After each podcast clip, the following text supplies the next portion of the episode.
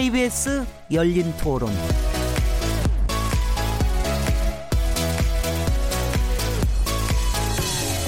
안녕하세요. 묻는다, 듣는다, 통한다. KBS 열린 토론 진행자 시민 김진혜입니다.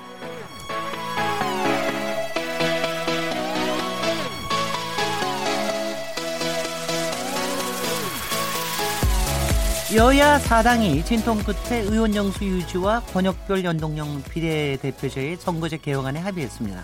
그런데 이번에는 고위공직자범죄수사처, 즉 공수처 설치법안이 변수로 등장했습니다. 캐스팅 보트를 준 바른미래당이 선거제 개편안 패스트트랙 추진을 위한 전제 조건으로 공수처의 기소권을 검찰에 넘겨야 한다고 주장하고 나섰기 때문인데요. 공수처 설치에 제동에 걸린 상황에서 김학의 전 법무부 차관 별장 성범죄 의혹과 환경부 블랙리스트 의혹 등 정치적 사안에 대한 검찰 수사는 빠르게 진행되는 모양새입니다. 모두 여야 정치권이 첨예하게 공방전을 벌이고 있는 이슈들이죠. 월요일 정체 재구성을 통해 각 당은 이 문제들을 어떻게 바라보고 있는지 얘기 나눠보도록 하겠습니다. 3월 25일 KBS 열린 토론 지금 시작합니다.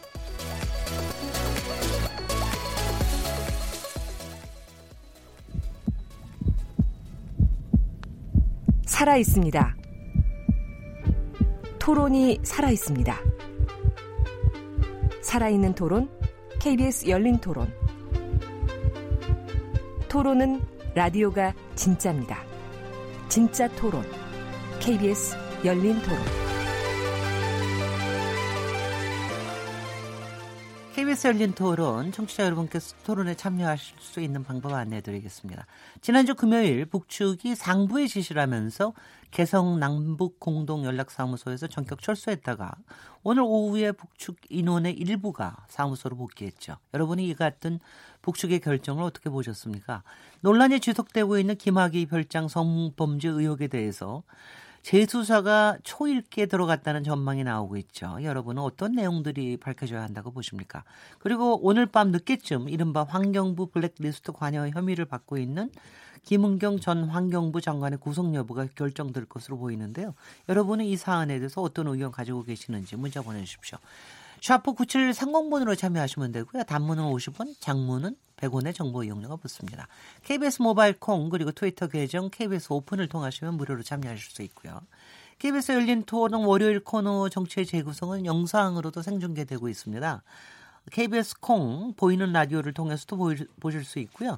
KBS 모바일 어플리케이션인 마이K에 접속하시거나 유튜브 또는 페이스북에 들어가셔서 KBS 열린 토론 검색하시면 저희가 토론하는 모습을 영상으로 보실 수 있습니다. 당연히 팟캐스트로 들으실 수 있고요. 매일 새벽 1시에 재방송되기도 합니다. 청취자 여러분들의 열띤 참여를 기대합니다. 자, 그럼 오늘 정치 재구성 함께 하실 패널 분들 소개해 드리겠습니다. 오늘은 어 고정 패널이 두 분이나 자리를 비우시게 됐습니다. 아, 김경엽 더불어민주당 의원이 오늘부터 2박 3일간 베트남 출장을 가셨어요. 대신에 김현권 더불어민주당 의원님 나오셨습니다. 안녕하세요. 반갑습니다. 네. 본인 소개를 좀 하시죠. 어, 더불어민주당 농민 비례대표로 국회에 들어왔고요. 네. 지금은 농해수위와 예계리에서 활동을 하고 있습니다. 반갑습니다. 아유, 오늘은 굉장히 좀 식물적일 것 같지 않아요? 우리 토론이. 네. 그리고 오늘은 또 윤영석 의원님께서 경남 도당위원장을 맡고 계시기 때문에 4.3 보궐선거 총괄하고 계셔서 어, 오늘 대신 또 대타를 보내주셨습니다. 윤기찬 어, 전 대변인 의원님 모셨습니다. 안녕하세요. 네, 안녕하세요. 지난번에도 한번 나오셨죠. 네, 네. 네, 오늘 저 김경엽 의원, 윤석열 의원 없으니까는 우리 조용하게 토론 잘하면 될 것 같습니다. 아니, 안심, 이준석. 네, 이준석 바른미래당 최고위원님 모셨습니다. 예, 안녕하세요. 오늘 택시 몰고 왔습니다. 네. 그런데 오늘 동부간선도로랑 내부순환로 둘 다 사고가 나서 막히네요. 네. 오늘 저기 사고 저 꽤 맞게더라고요 오늘 네. 오는데 김용신 정의당 정책위 의장님 자리 자리하셨습니다. 예 반갑습니다. 정의당 김용신입니다. 김용신 정의당 정책위 의장님 오늘 오시자마자 다 같이 축하를 받으셨습니다. 어 창원 송산에서 오늘 민주당을 꺾고 제일 제일이 아니죠 여당을 꺾고 단일화에 성공한 정의당 참 대단합니다. 꺾은 표현은 좀 그렇고요. 그 여론 조사를 해서 네. 다행히 이제 정의당 우리 여영국 후보가 선출되었습니다. 네. 힘을 모아서 네. 아마 선거에 같이 힘을 모으게 될 거고요. 네. 그래서 꺾었다는 표현보다는 이 점에서는 자유한국당은 또 굉장히 좀 안, 기분 안 좋으시겠어요. 뭐 뭐 저 사실은 그 이례적인 그 선거연대죠. 어떻게 보면 왜냐하면 이제 여당과 야당의 이런 조합이기 때문에 이례적인 거 한두 번 한 적, 여러 번뭐 하더라고요. 어, 이전에 이 같은 지역구에서 단일화 많이 했어도 그때는 이제 야당 대 야당 아, 그렇네요. 그때 그때 이번은 기... 여당과 야당 단일하고 네네. 그리고 이제 사실은 어 이 정부 여, 정부 여당이 경제 정책 이런 거에 대한 또 비판을 받거나 칭찬을 받거나 이렇게 어떤 그런 장인데 이게 이제 장이 구조가 구도가 약간 바뀌었어요. 그래서 음. 반 한국당 연대처럼 돼서 저희 당으로서는 사실 달갑지 않고요. 자유한국당이 네. 세겠어요.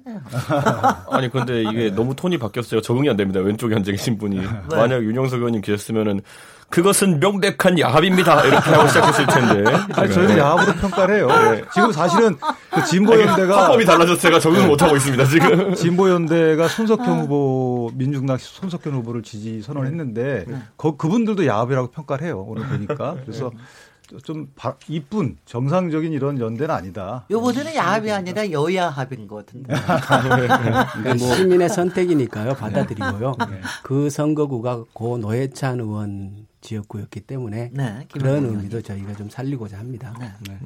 음. 그게 그게 아마 노희찬 네. 의원님 지역구였다는 게 가장 좀 크겠죠. 네, 네. 그렇습니다. 그러지 않았으면 이런 네. 결과가 나오지 않았을 거라고 봅니다. 네, 노희찬 의원님 보고 계실 겁니다. 네, 네첫 번째 토론 주제도 들어, 가겠습니다 일단 이제 저기 남북 관계 관련인데요.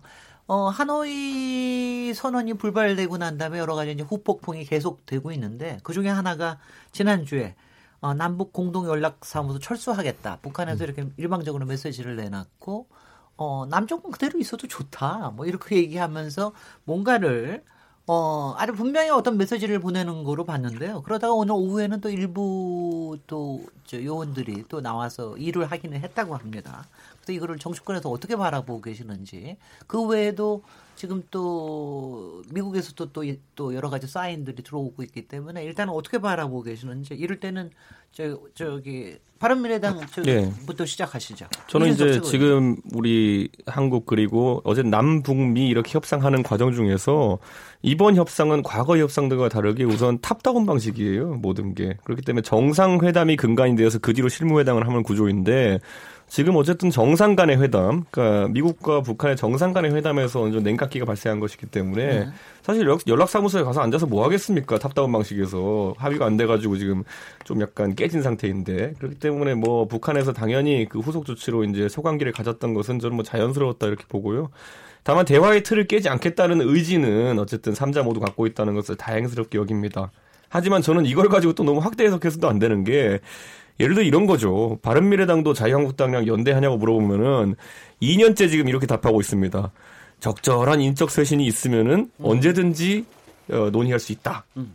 근데 그 말 할 때 저는 제가 좀 농담스럽게도 인적 쇄신 안 할 거 알면서 얘기하는 거거든요. 그러니까 그런 말의 행간 속에는 앞으로 이제 냉각기라는 거 서로 이제 받아줄 수 없는 전제 조건들을 가지고 냉각기를 갖는다는 게 원래 장기화 될 수밖에 없는 겁니다. 지금 북한은 지난번에 이제 회담에서 결국에는 조선반도의 비핵화를 또다시 주장한 것으로 이제 흘러나오고 있고 결국에는 미국 같은 경우에는 북한의 최소한의 핵 동결 또는 그 이상의 핵 비핵화를 요구하고 있는 것으로 알려진 상태 속에서 이제 좀 서로의 요구사항을 평행선을 달리기 시작했다는 느낌이 드는 거거든요. 저는 그래서 앞으로 이 이 평화적 핵 문제 해결이라는 것은 우리 국민들이 기대를 저버리면 안 되되 기대를 버리면 안 되되 상당히 장기화될 걸 각오해야 된다. 그리고 정부도 그 조급증에 조급증에 임하지 않고 그 협상에서 추진해야 된다. 저는 이렇게 생각하고 있습니다. 예, 예. 네, 기병신 정의당 정책위 의장님.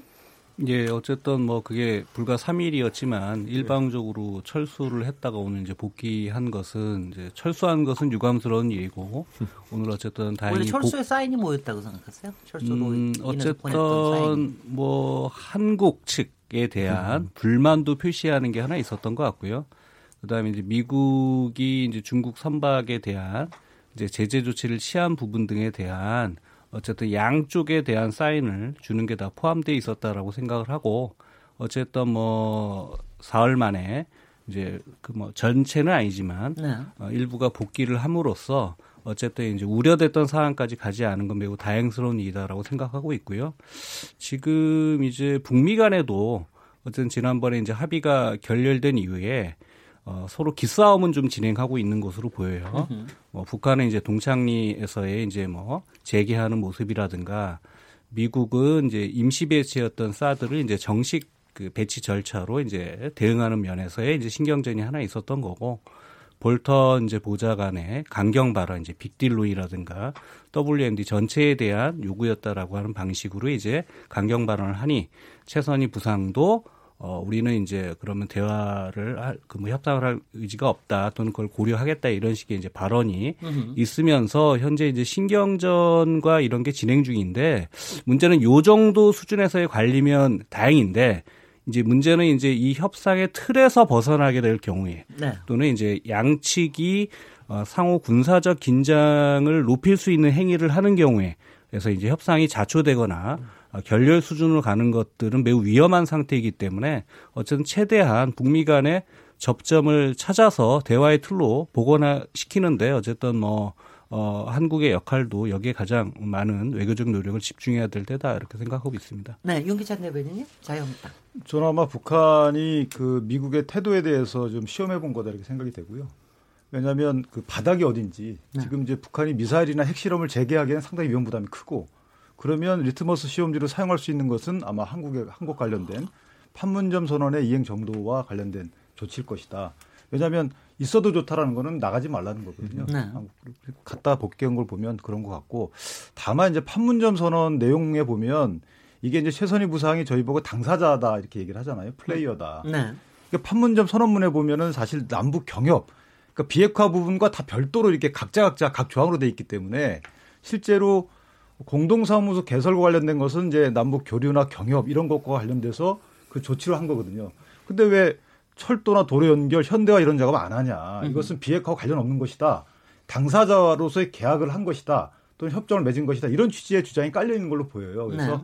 비핵화의 당사자는 한국이 아니지만 미국이지만 지금 나머지 조항에 대한 당사자, 남북관계 군사적 뭐 저 긴장 완화 또는 항구적 평화 체제 구축 요 뒤에 있지만 앞에 보면 획기적 남북관계 개선에 관련된 것들은 남북이 당사자다. 따라서 이것을 미국 눈치 보고 해라라는 이런 어떻게 보면 조항의 합리적 해석을 통해서 주장하는 것 같아요. 네. 그런 또 의미가 하나 있고 그래서 저희가 이 판문점 선언을 작성할 때 조금 실수한 게 아닌가 이런 생각도 들고요. 으흠. 다만 바람직한 것은 북한도 어, 미국의 어떤 바닥을 확인했기 때문에 지금 여기서 되돌아가지는 않는다 과거로. 네. 그러니까 지금부터 어떻게 풀 것인가를 어, 남북미 같이 협의해서 풀어가야 될 것 같다 이렇게 생각합니다. 네, 네. 어떻게 어떻게 생각하십니까, 김한건 의원님?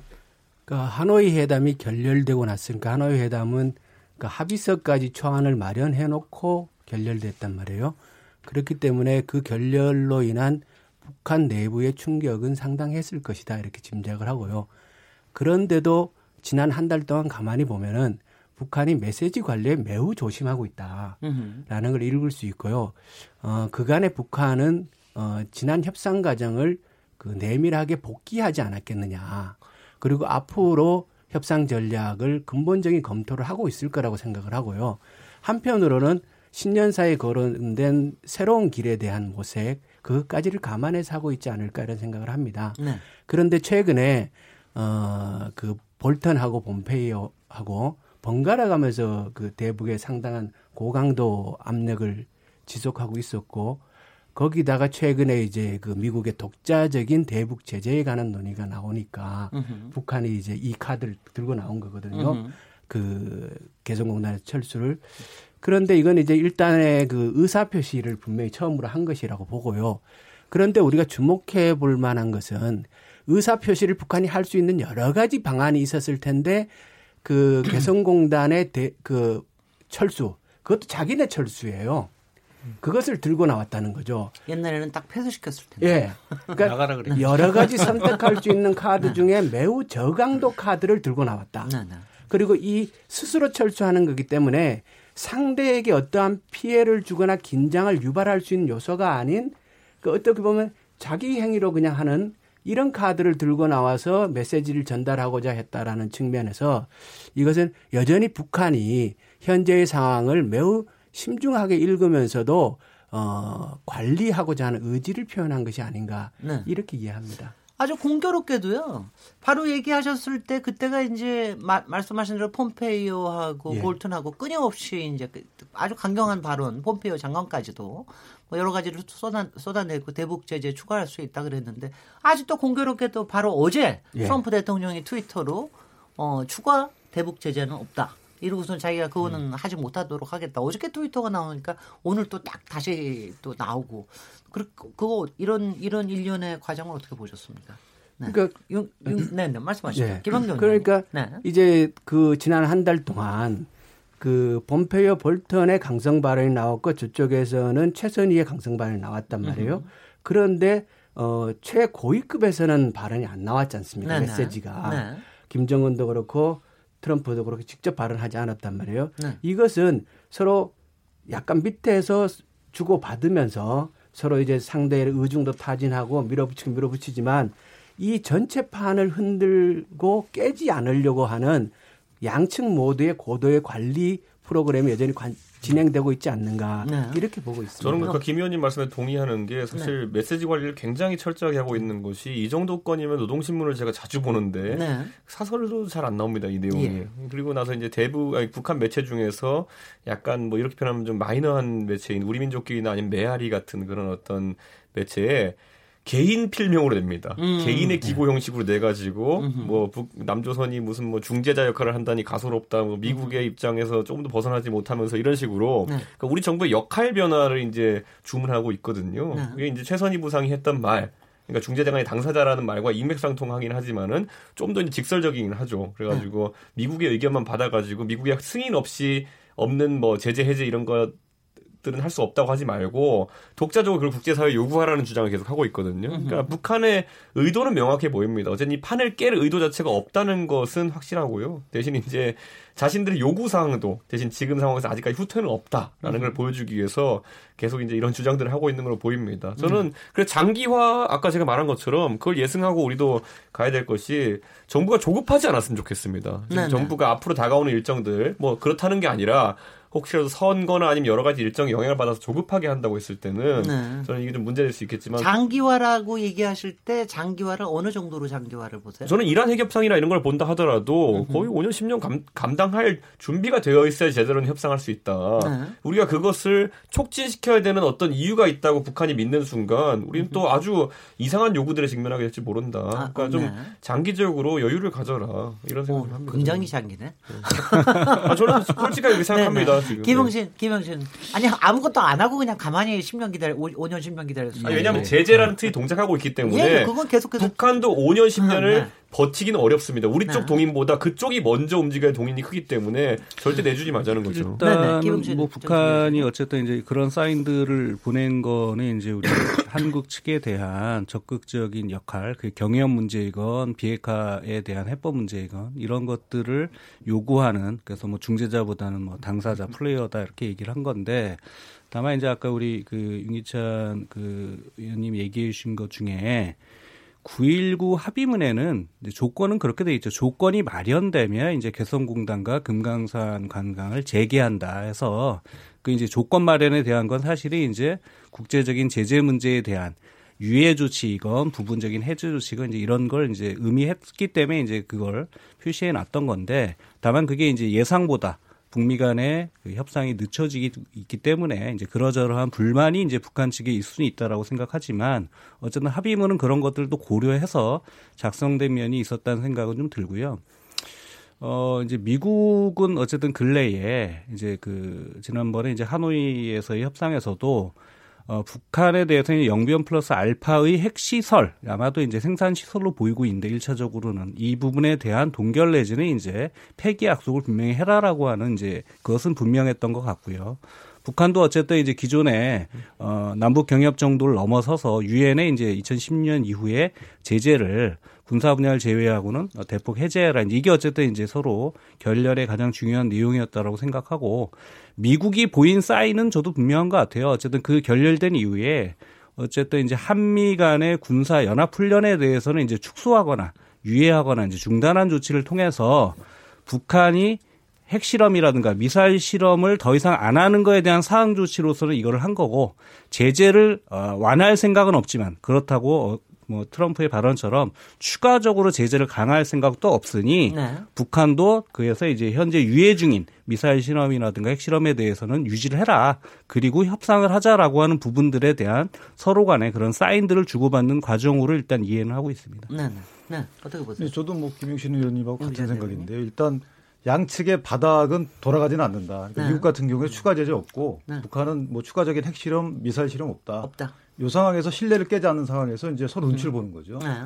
근데 이제 우리 입장에서는 어쨌든 비핵 평화를 추구하는 우리 국민 입장에서 보면 비핵화가 오래 걸린다 하더라도 꼭 달성을 해야 되는데 그 전제가 뭐냐면 일단 아무리 시간이 오래 걸린다 하고 뭐 동시 행동에 의해서 단계별로 잘라서 서로 주고받는다 하더라도 문제는 비핵화 로드맵은 나와야 됩니다. 네. 그러니까 쉽게 말하면 핵시설 물질 무기가 어느 정도 있는지에 대한 신고가 이루어지고 그다음에 거기에 대해서 어느 정도 검증이 된 다음에 그것을 전제로 해서 나눠서 뭐 살라미를 쓰든 어떻게 일괄 타결하든 이것은 시간이 걸리더라도 괜찮은데 네. 이런 시간표가 안 나오게 되면 또는 검증이 없게 되면 사실은 비핵화는 없는 거다. 음흠. 이게 제 생각이거든요. 그래서 여기에 정부가 좀 근데 최근에 정부 입장에서 보면 뭐 good enough deal이라는 말씀도 하시지만 비핵화 로드맵이라는 단어를 쓰셨단 말이죠. 그럼 정부도 이런 그 어떤 국민의 인식에 대해서 좀 동의하는 게 아닌가. 그래서 다행이라고 생각하고요. 다만 이제 북한의 경우에는 사실은 핵 군축을 염두에 둔 걸로 봐야 되겠죠. 현재까지는. 네. 그래서 이런 북한의 실태를 정말 좀 명확히 인식을 했으면 좋겠습니다. 근데 저는 그, 약간 특이할 네. 만한 게 지금 이제 하노이 회담의 직접적인 결렬 사유로 뭐 이제 언급되었던 것이 뭐 정세현 장관도 그랬고 했던 것이 결국에는 영변 외 플러스 알파에 대한 부분에 대해서 지적이 들어갔고 거기서 그 현장에서 김정은이 NCND 했다는 거 아닙니까 보면은 거기에 대해 가지고 뭐 있는데 없애겠다, 있는데 안 없애겠다 이런 것도 아니고 아무 말도 안 하고 그냥 깼다는 거네 판을. 이제 그런데 그 상태가 꽤 오랫동안 지속되고 있습니다. 지금까지 북한 관영 매체나 아니면 신뢰할 만한 매체에서 단 한 번도 그 영변 플러스 알파의 실체에 대해서 인정한 적도 없고 부인한 적이 없어요. 네. 원래 북한 사람들이 조금만 자기 억울한 거 있으면은 엄청 부인합니다. 그 관영 매체 같은 것들로. 근데 그것을 보면은 그것에 대한 고민이 깊어지고 있다. 북한. 같은 경우에도. 왜냐면 아까 우리가 계속 얘기했지만은 미국이 거기가 이제 소위 말하는 bottom line 그러니까 최저선이라고 그었기 때문에 그것에 대해서 받아들일까 말까를 고민하고 있는 거죠. 근데 플러스 알파도 조금 아직은 이 해석이 이제 그 첫째 날 만찬장에서는 분명히 이제 김정은 위원장은 영변핵 시설을 확실히 폐기할 테이니 2010년 이후에 유엔 제재에 대해서 다섯 건에 대해서 해제해 달라라고 얘기를 하니 트럼프가 그랜드 바겐 하자. 그럴 거면 어 영변회에 플러스 알파 다른 시설도 있잖아요. 이것까지 이번에 같이 하자라고 얘기하니 북한에서 한 얘기는 아, 그 시설은 다음 단계 제재가 완화된 다음에 다음 단계의 신뢰 구축이 위해 한다. 이제 이게 이제 첫날 버전이고 둘째 날 버전은 볼턴이 노란 봉투를 전달했다는 거 아닙니까? 그 노란 봉투에는 플러스 알파를 해석하기를 모든 이제 과거의 핵무기, 현재의 핵무기, 미래의 핵무기뿐만이 아니라 이제 뭐 생화학 무기 등 모든 대량 살상 무기를 포함한 WMD다라고 네. 이제 볼턴을 갖다 와서 이제 계속 얘기를 하기 때문에 지금 이 부분들이 정확히 뭔지라고 하는 부분도 조금 더 분명해질 필요는 있다고 보고요. 아까 음. 그 이찬 의원 얘기하셨던 것처럼 근래에 어쨌든 많은 그 음. 전문가들이 접근하고 있는 부분들은 북미 간에 얘기했던 방법론의 큰 차이. 미국은 포괄적 타결, 일괄 타결을 주장하고 북한은 단계적인 이행을 주장하는데 어, 얘기했던 것처럼 미국도 문제다. 과정 없는 목표만 주장하는 건 문제인 거고 북한도 어? 어, 목표 도달 지점 없이 최종적인 비핵화라고 하는 부분에 도달점 없이 과정과 단계만 얘기하는 건 문제이니 얘기하셨던 것처럼 비핵화 로드맵 하에 종착 지점이 어디인지를 분명히 하는 네. 그런 합의는 포괄적으로 하되 그게 2단계가 될지 3단계가 될지의 이행은 단계적으로 하자라고 하는 부분들이 어떤 새로운 접근법으로 좀 얘기되고 있기 때문에 아, 그래서, 이런 부분에서 접점을 네. 찾을 수 있지 않겠냐. 아니 그래서 확실히 좋은 거는요. 한번 실패해 보는 건 참 좋을 것 같아요.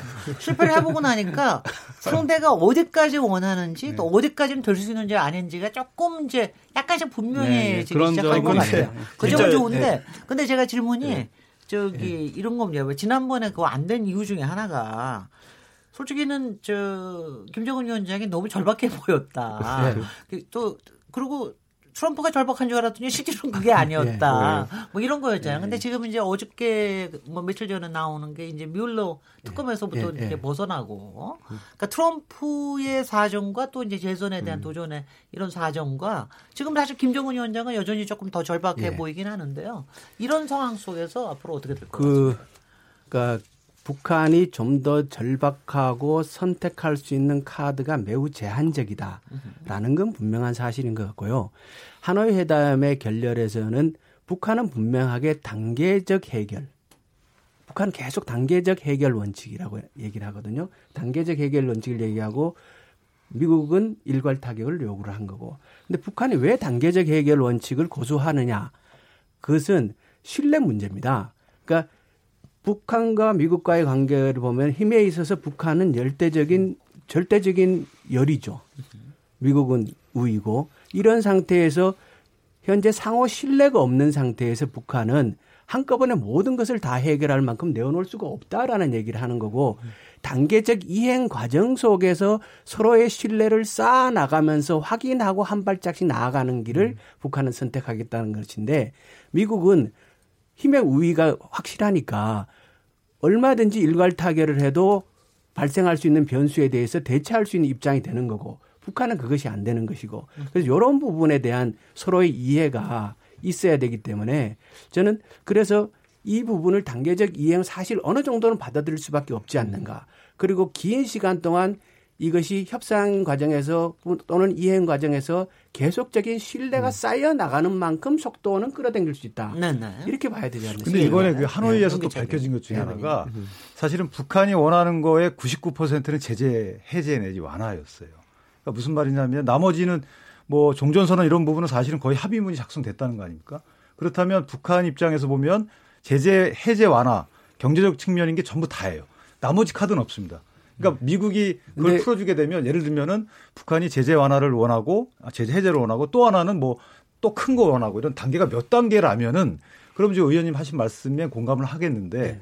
문제는 뭐냐 북한이 여태껏 하노이에서 보여준 것은 그게 다였거든요. 그렇다면 근데 사실 북한이 원하는 것은 제재 완화라기보다는 체제 안전이죠. 근본적인 문제는 체제 안전인 거고 그 체제 안전을 현 단계에서 합의하려 그러면 미국이 군사적인 조치를 해야 되니까 미국이 현 시점에서 군사적인 조치를 하기엔 부담스러울 것이다.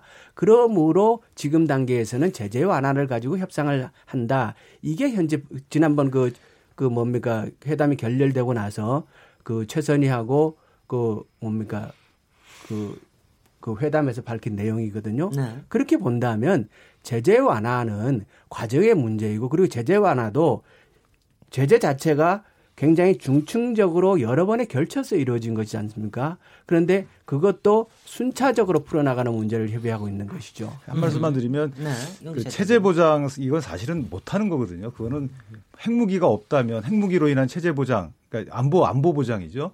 뭐 다자협정 그 이외의 것은 사실은 외교 관계에서 있을 수 없는 일이고 그건 그러니까 내세운 거였던 것 같아요. 제가 볼 때는 하노이 회담 이전까지는 맨 처음 그게 나왔지 않습니까? 체제 보장, 어, 안전 보장 이거 해달라고 처음에 나왔다가 결국 알고 보니까 이건 경제 제재 해제가 가장 큰 목적이었다. 따라서 북한한테 우리가 줄 수 있는 것은 경제 제재 해제.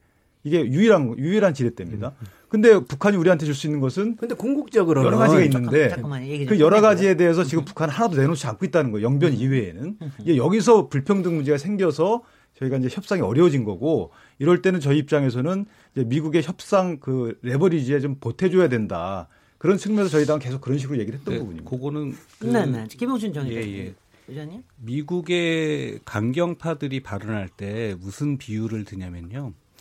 북한이 이제 핵 생산 시설 영변이라든가 플러스 알파 지역에서의 뭐 그게 핵 재처리 시설이든 우라늄 농축 시설이든 이런 것들을 폐기하고 동결미 폐기하고 음. ICBM 등 이제 그 어, 탄도 미사일 등도 폐기하고 그다음에 기 생산해 놓은 핵물질과 기 생산해 놓은 핵무기도 폐기하는 날 어, 폐기하는 날 제재 완화도 하고 국교 정상화를 통해서 양국 깃발도 올리고 평화체제도 사인하겠다. 이게 최강경 발언들인 거예요. 그러니까 다시 말해 북한이 원하는 건 세 가지인데 제재 완화 원하고 있고 북미 간의 이제 수교를 통해서 어쨌든 이제 국교 정상화를 하고 정전 체제를 평화 체제로 하면서 이제 불감침 선언을 포함한 이런 것들이 체제 안전 보장을 이제 북한이 요구하고 있는 건데 이 세 가지를 북한이 아까 얘기했던 핵 생산 시설부터 해서 과거 현재 미래의 핵무기를 완전히 폐기한 그날 그게 5년 걸릴지 10년 걸릴지는 전문가마다 예측이 틀린데 그거 하는 날 깃발도 올리고 사인도 하고 제재 완화도 하겠다는 식의 이제 이게 이제 가장 강경한 빅딜론이거든요. 그래서 이제 얘기했던 것처럼 북한이 제재 완화 한 까지만 원한다고 한다면 협상을 북한도 음. 조금 더 유연하게 할 수 있겠지만 북한으로서 따내야 될 건 세 가지이기 때문에 아마 이제 그런 문제를 종합해서 하는데 제가 얘기했던 이렇게 10년이 걸릴지 5년이 걸릴지 한꺼번에 사인한다라고 하는 거에 북한이 또 얘기하는 건 신뢰 문제에서 이런 거죠. 기본적으로 핵시설을 처음에 이제 예를 들면 영병이든 어디를 어, 핵시설을 폐기하겠다고 동결하겠다고 약속을 하면 동결한 것을 가가지고 이제 검증도 해야 되고요. 확인도 한 다음에 그 다음에 이제 핵무기, ICBM 이런 것들도 이제 폐기하거나 동결하는 과정들을 다시 이제 사찰하고 검증하는 단계가 필요한데 그러면 이것에 대해서 모든 리스트를 다 공개해 버리면 북한에서 주장하는 건 이런 거죠. 그러면 그것은 우리를 정밀 폭격할 타격할 리스트를 위치를 다 알려주라는 거냐. 그러니 예컨대 1단계에서 동결 수준에서 해야 될 것들은 뭐고 2단계에서 예를 들면 그 미래 핵무기를 제거하는 것은 뭐고 3단계에서 과거에 만들었던 핵무기를 폐기하는 단계별로 뭘 주고받을 건지에 대한 등가성 문제에 대해서 협상하자는 게 이제 저는 북한의 그동안 주장이었다고 생각하는데 다만 북한이 불명료했던 것은 단계적 해법은 얘기하는데 그러면 언제쯤에 어떠한 방법으로 최종 목표인 모든 핵무기를 폐기하고 어, 없애는 것을 목표로 한다라고 하는 부분들에 대한 구체적 얘기를 안 하면서 단계적으로 요까지 하고 나서 다음에 또 얘기하자. 다음에 얘기하자 이런 음. 방식으로 한 건 문제다 이렇게 얘기를 예. 근데 저는 네, 거기서 네. 결정적으로 네. 이제 김용신 의장님 하신 말씀 저도 북한의 입장을 많이 들어봤지만은 그게 그러니까 북한의 입장이라는 거예요. 그러니까 근데 우리가 그거를 100% 이해해 줘야 되느냐? 뭐 이해할 수도 있겠지만은 저는 기본적으로 예를 들어 뭐이 핵리스트부터 해서 다 제출하게 되면은 그것이 정밀 폭격의 대상이 된다는 두려움이라는 거는 우리가 고려해 줄 필요가 없는 거예요. 그러니까 정상적인 상황 속에서 비핵화 절차를 거쳤을 때 우리 국민 누구나 다 알 겁니다. 거기에 대해서 만약에 정밀 폭격을 시행하겠다고 미국이 나섰을 때 그에 대해 동의할 우리 국민이 얼마나 되며 그리고 미국에서도 그것이 과연 나중에 상원에서나 하원에서 추인을 받을 수 있을 것인가 저는 거의 불가능하다 보거든요. 그런 선제적 공사행동에 대해서 사후 추인을 받아야 되는데 그러니까 저는 북한이 지금 핑계를 대기 위해서 두려워할 수 있는 거는 몇 가지 몇십 가지 몇백 가지 얘기할 수 있어요. 근데 그것은 그들의 협상 전술이고 지금 그냥 국민들이 쉽게 이야기하자면은 결국 비핵화라는 파이와 제재 해제라는 파이를 놓고 지금 뭐 북한이라는 그 술집에 갔더니만은 주인장한테 이 집은 살라미가 1인분에 몇 조각입니까? 뭐 이렇게 묻고 지금 협상하고 있는 상황인데 저는 여기서 우리는 소비자로서의 권리처럼 우리가 필요로 하는 것들을 명확히 전달하면 되는 것이고 북한 입장에서는 아까 말했듯이 불안한 거 다 열거해도 왜냐? 그것은 살라미 조각을 늘리기 위한 취지로서. 저는 아, 그렇게만 얘기할 수는 없다고 봐요. 왜냐 그러면 어, 김한공 의원님. 예, 그게 우리 문제란 말이에요. 네. 그러니까 이 북미 간의 갈등 이 문제가 틀어지면은 당장 한반도의 긴장이 조성되는 것이고 북한에서 미사일을 쏘고 어떤 군사적인 징후가 일어나면 대한민국의 안전이 위험받는 것이고 우리 국민들의 생명에 위해가 이뤄질 수 있는 문제이기 때문에 우리 문제이기 때문에 우리는 어떠한 경우의 위험들이 발생할 수 있는 모든 경우의 수들을 다 감안해서 그런 경우가 발생하지 않도록 그리고 이 협상이 어떻게 하면 가능하도록 할 것인가. 왜냐 그러면 이 냉전 체제가 하루 이틀의 문제가 아니지 않습니까? 이미 70년 동안 지나 진행되어 온 쌓이고 쌓여온 문제이기 때문에 우리가 이걸 어떻게 하면 풀어낼 수 있을 음. 것인가라는 관점에서 북측의 입장도 우리가 조금 더 이해하려고 하는 것이고 어떻게 하면 미국이 설득하고 여기에 함께 참여할 수 있도록 할 것인가 하는 관점에서 접근하는 거지. 그렇게 너무 편하게 이렇게 생각하시는 네, 네, 네, 저희 네, 네. 외할머니는 아직도 제가 나가면요 불량식품 먹을 거 걱정하세요. 근데 제가 저희 외할머니를 안심시켜드릴 수 있는 방법은 거의 네, 없어요. 협상에 네, 여기 저희가 협상을 할 때 상대방이 어떤 입장이다 어떤 생각을 할 것이다라고 저희가 이제 내심 짐작하는 이유는 뭐냐면 그걸 고려해서 저희한테 유리한 방향을 이끌어내기 위해서 그런 거거든요. 그러니까 그쪽 북한의 입장을 전부 다 저희가 만약 고려해 준다면, 오 이거 네. 배려하는 거죠 고려가 네. 아니고 배려한다면 협상이 될까요? 그 전혀 협상이 안 됩니다. 아니, 근데 그러니까 근데 제가 적국하고 얘기할 때도 상대편의 입장이 어디까지 가야 그러니까 되냐 고려하는 거. 그거는 이제 고려해서 그것을 저희가 사실은 이제 그 알아채서 활용하는 그러니까 건데. 분명히 북한도 현실적인 위협을 제대로 이야기하는 것도 있지만은 과도한 거는 이런 거죠. 물론 이제 뭐 정의당이나 이제 뭐그 민당에서 얘기하는 게 북한 입장을 고려해서 북한식 해법으로 문제를 해결해 보자 이런 얘기를 주장하는 게 네. 아니라. 네. 지금 이제 하노이 회담의 결렬된 원인을 잘 분석해 보자 이런 거였고요. 출발점이 냉정한 분석이 필요한 거고 창의적 해법이 필요한 시점이다라고 하는 거지 않습니까? 근데 북미 간에 주장했던 부분들이 어, 일방적 주장이 있는 지점들에 대해서는 그것에 대해서는 너희들이 한 발씩 물러서야 한다는 얘기를 해줄 수 있었다고 저는 생각을 하는 거예요. 그게 아까 얘기했던 것처럼 북한은 목표 지점 없이 단계로만 얘기해요. 그러면 이거는 상대방에게서 시간 끌기 지연 작전이다라고 이해될 수 있으니까 너희도 언제 어떤 방식으로 최종 비핵화라고 하는 걸 도달할 건지에 대한 로드맵 하에 단계론을 주장해라라고 얘기한다고 생각하고 미국에 대해서도 마찬가지예요. 일괄 타결이라고 하는 게 좋은데 포괄적 합의할 수 있다는 거예요. 근데 과정 없는 일괄 타결이라고 하는 게 존재하냐. 그러니 너희도 아까 얘기했던 뭐 그 세 가지 조건을 한 번에 쌓여놓고 깃발 올리는 방식에 접근하지 말고 합의는 포괄적으로 고민하더라도 이행 과정의 상호 조치를 뭘 할 건지를 로드맵에 담는 방식으로 접근해라. 예, 예. 라고 하는 얘기를 하는 것이 지금 북미 간의 접점을 최대한 많이 넓히는 방식이다라고 하는 부분으로 정의당이나 이런 뭐 이런 고민들을 네. 제안하고 있는 아 근데 지금 거죠. 보니까는요. 음. 지금 우리 우리 정의당이 이렇게 생각하고 네. 바른미래당이 이렇게 생각하고 지금 얘기할 게 아니라 지금 네. 우리 이제 국가를 생각을 네. 해서 어, 지금 이제 사실 북한도 지금 이제 이것저것 약간의 다른 카드가 있는 척하고 있지 않습니까? 러시아하고도 음. 만난다고 예, 그러기도 그렇죠. 하고 뭐 그리고 우리는 압력하고 또 그런가 하면은 지금 저 우리나라 저 지금 문재인 정부도 아주 특별한 얘기를 아직 카드를 내놓고 있지는 못하는데 여기서 하여튼 어딘가에선 돌파구를 내야 될 것 같다는 생각이 드는데 그 돌파구를 어디서 찾을 수 있을지 이 부분에 대해서 각기 1분만 얘기하고 이 주제 끝내도록 하겠습니다. 용기찬 대변인부터 네. 시작하시죠. 저는 아까 말씀드렸듯이 일단 가장 근본적인 그 해야 될 일은 뭐냐면 북한이 핵 능력이 어느 정도인지를 알아봐야죠. 목표 지점이 어딘지에 대해서 그걸 오픈시켜야죠. 그래서 핵 물질 무기 시설에 대해서 일단 리스트를 제출하고 그 리스트에 대해서 어느 정도 검증이 끝난 뒤에 그게 확정된 뒤에 그걸 어떻게 할지에 대한 협상이 그때부터 시작이다. 알겠습니다. 원론 원론 이시군요. 마찬가지로 저는 유미찬 대변인 말에 동의하면서도 네. 그렇기 때문에 저는 이번에 김정은이 기를 쓰고 러시아로 가려고 한다는 인상을 지울 수가 없습니다. 네. 왜냐하면은 우리 대한민국을 중재자로 사용하려던 어쨌든 김정은의 계획이라는 거는 생각보다 우리 정부가 원칙을 지켜가면서 거의 대응하고 있다는 거죠. 그렇기 때문에 그들이 원하던 것처럼 일방적으로 그들 편을 들어서 이런 비핵화 과정 중에서 협조하지 않을 것 같기 때문에 또 다른 중재단 하나 찾기 위해서 러시아로 간 것으로 보이고 저는 앞으로 우리 정부도 이 대응 기조를 그대로 가져가야 된다 이렇게 봅니다 저는. 예 예. 김영춘 정책 의장님? 예, 어쨌든 북미 간의 협상의 틀에서 벗어나지 못하게 하는 게 가장 중요한 음흠. 시기의 과제라고 생각하고요.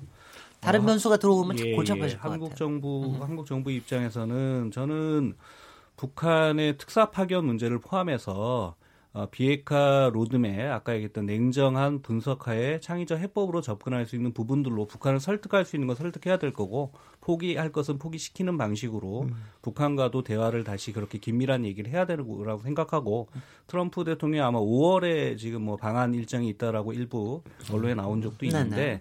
그럼 한미 간에도 정상 간에 그러한 접점들을 찾아 나가면서 문제를 해결하는 데 있어서의 정부의 역할이 더욱더 큰 시기다 이렇게 보고 있습니다. 네, 네. 기본권 의원님. 여전히 궤도 이탈의 가능성은 남아 있다고 생각을 합니다. 그렇기 때문에 북한을 설득하고 관리하는 측면이 매우 중요하다고 생각을 하고요. 어, 미국이 꺼낸 영변 플러스 알파 그 플러스 알파가 현실적으로 가능한 영역이 있는지 북측과 내밀하게 협의해 볼 필요가 있다고 생각을 합니다. 예. 그리고 또한 미국과도 어, 제재는 성공했다고 봅니다. 왜냐 그럼 음. 제재의 목적은 어, 상대방을 대화의 테이블에 끌어내는 것이 제의 목적이기 그렇죠? 때문에 네. 테이블에 끌어낸 이상 제재는 성공했다. 음흠. 그런데 현 시점에서 제재를 끝까지 그대로 유지하는 것은 오히려 대화의 진전을 가로막을 수 있다. 그러니까 성공한 제재이니까 이 제재를 이제는 보다 탄력적이고 유연하게 이용할 필요가 있는데 이 점에 있어서 미국이 경직된 모습을 보이는 측면이 있다 저는 그렇게 생각합니다. 예. 그렇기 때문에 이것을 우리 정부 또한 미국과 적극적으로 협상을 해서 이 성공한 제재를 가지고 이제 어떻게 북한을 더 끌어낼 수 있을 것인가 유연하게 대처해서 음흠. 이 부분을 미국과 또 대화해야 한다 이렇게 생각합니다. 알겠습니다. 예, 여기까지 얘기 나누고 잠시 쉬었다가 다음 주제로 토론 이어가겠습니다. 지금 여러분께서는 KBS 열린 토론 시민 김진애와 함께하고 계십니다.